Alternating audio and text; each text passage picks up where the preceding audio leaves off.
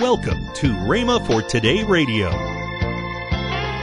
Now, I've heard people say, and I suppose you have too, well, I lived such a terrible life before I was saved. And I'm just sure you know that the Lord wouldn't do anything for me. For instance, they may need healing for their body. And sometimes uh, the, there's the need to be filled with the Holy Ghost, and so on. But you see, the Word of God teaches us that we are made new creatures. You're not that same old creature you were. We are made new creatures in Christ. And that old things have passed away. And that all things have become new. God looks upon the sinner when he comes to Jesus and when he's born again, when he's made a new creature in Christ. God looks upon him as though he had never done anything wrong. He looks upon him as though he had never sinned. You remember Isaiah 43 25, where God said, I, even I, am he that blotteth out thy transgressions for mine own sake, and I will not remember thy sins. Welcome to Rhema for Today. Kenneth E. Hagin starts his classic series entitled In Him. Do you know who you are and what you have in Christ? Do you know that as far as God is concerned, you are who the Bible says you are? The Bible is a legal document sealed by the blood of Jesus, but you must believe and confess what the Bible says about you in order to make it a reality in your life. This is how you take your place in Christ.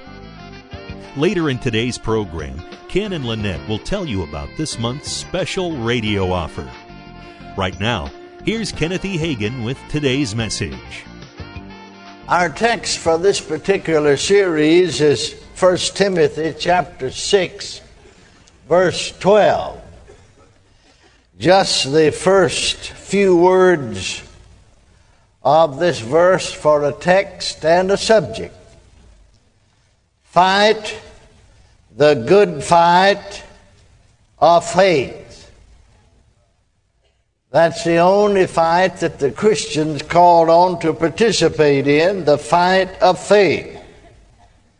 If there is a fight to faith, then there are naturally enemies to faith or hindrances to faith, or else there wouldn't be any fight.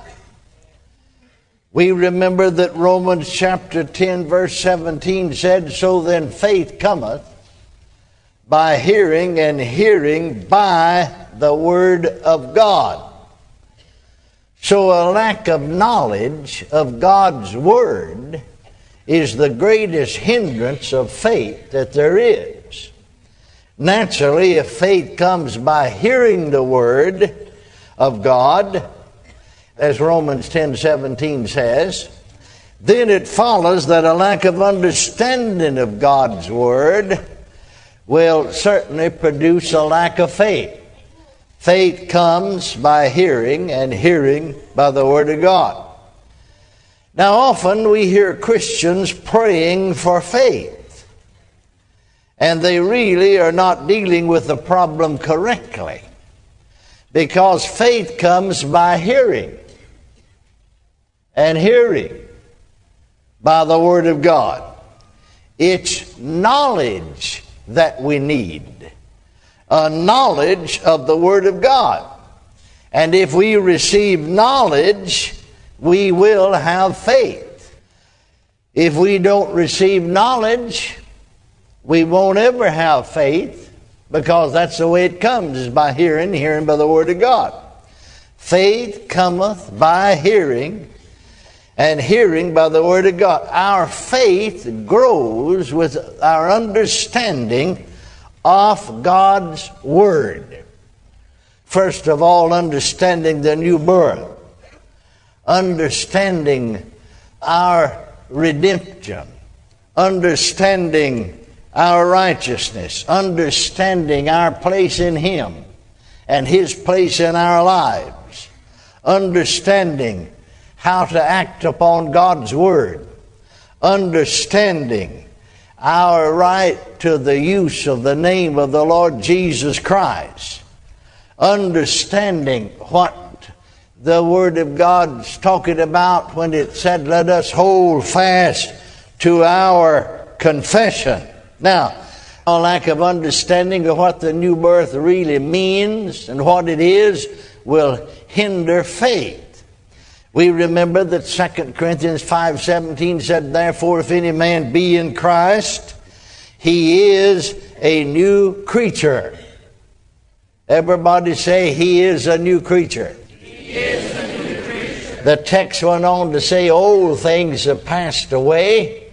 Behold, all things have become new.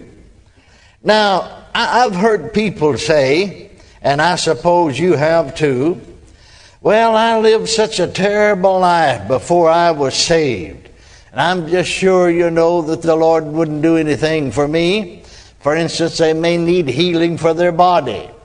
And sometimes uh, the, there's the need to be filled with the Holy Ghost, and so on. But you see, the Word of God teaches us that we're made new creatures. You're not that same old creature you were. We are made new creatures in Christ. And that old things have passed away. And that all things have become new. God looks upon the sinner when he comes to Jesus and when he's born again, when he's made a new creature in Christ. God looks upon him as though he had never done anything wrong. He looks upon him as though he had never sinned. You remember Isaiah 43 25, where God said, I, even I, am he that blotteth out thy transgressions for mine own sake, and I will not remember thy sins. You see, we need to look at things the way God looks at things, not the way man looks at it. With God, not only is the sinner's past, that is, their sins, remitted and blotted out, but all that that sinner ever was is gone, blotted out in the sight of God, and he's become a new creature. Glory to God. And in God's sight, he is a new creature, or as the margin said, a new creation. Hallelujah. And that's how the believer needs to look at it. Glory to God.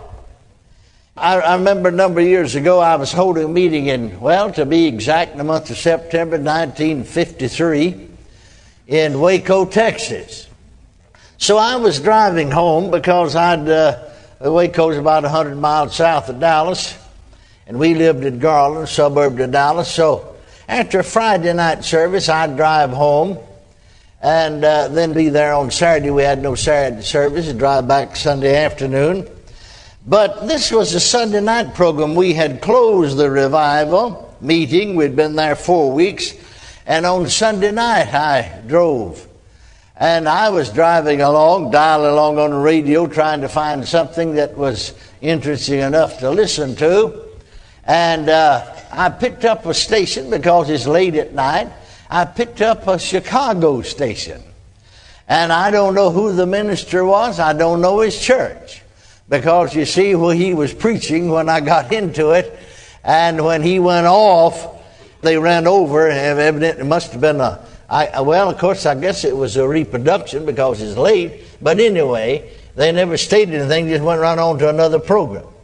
Nonetheless, in the course of his message, this minister was pastor of a church, evidently, I gathered from what he said, because he said, Our church maintain, has maintained for several years a mission down on Skid Row. And we include in our church budget every year several thousands of dollars to help the mission stay open and keep it going. Well, some folks in the church couldn't see, he said, the necessity of appropriating these thousands of dollars each year from their church budget or including it in their church budget to keep the mission going. So he said on one Sunday night, before they were to uh, have their church budget and present it for the coming year, I had a gentleman to come from the mission who had been saved, who had been gloriously born again, become a new creature in Christ. I had him to come on a Sunday night and give his testimony to the church. The man was about 67 years of age, and he, the pastor went on to, to relate his testimony in his sermon. He said, uh, the man gave his testimony, and I said to him now, you go into some detail because people here in the church don't realize what's happening out here in the world a lot of time. And, and they live protected lives. And he said, uh, as far as possible, go into detail even among some of the more uh, lurid areas of life as you could in a mixed congregation. So here was the man's testimony.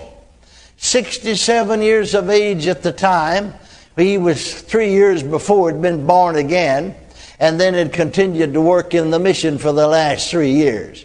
But here was his testimony, because see, people think a lot of time that those folks sometimes down on Skid Row come sort of from the lower strata of life, so on. But this man said at 30 years of age, I was a practicing attorney here in the city of Chicago. He was a member and he mentioned a certain firm, lawyer firm that he was associated with, and just simply had a, a lovely home and wife and a 12 year old daughter. Uh, or, uh, or actually, the daughter at that time wasn't 12 years of age. At that time, she was 8 years of age. And he had uh, several automobiles parked in the driveway and a beautiful home. But he said, I began to drink socially. And I was just sure I could handle it. But he, at 34 years of age, he wound up an alcoholic. He couldn't handle it. And the law firm, you know, they lost customers because of him, and finally they just had to exclude him, put him out of the law firm.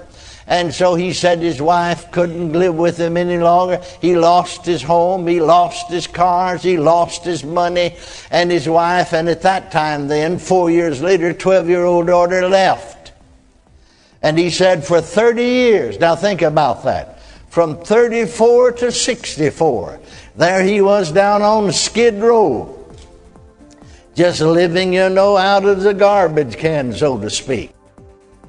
You're listening to Rhema for Today with Ken and Lynette Hagin. Now, let's join Ken and Lynette Hagin. Our product, uh, my three CDs, Because of Jesus, and then two CDs of Dad talking about in Him, and that's what I was been talking about in Christ. We are the righteousness of God in Christ. Yes. Then a little mini book by Dad, knowing what belongs to us. Now, all three of these are available at a special price, actually $13 off. The normal retail is $36.95. That's right. But we're going to sell it for $23.95. Yes. So you're going to save $13. So go right now to the, the computer and order this. It's important that you get a hold of these things. Call toll free 1 888 Faith 99. Again, call toll free 1 888 Faith 99. You can also order online at rhema.org. That's R H E M A dot O R G. rhema.org. Or if you prefer to write to Kenneth Hagin Ministries, our address is P.O. Box 50126, Tulsa, Oklahoma 74150. We always love to hear from our listeners, so write in or email us today and become a part of Rhema for Today. Tomorrow, Kenneth E. Hagin will continue his message in Him here on Rhema for Today Radio with Ken and Lynette Hagin.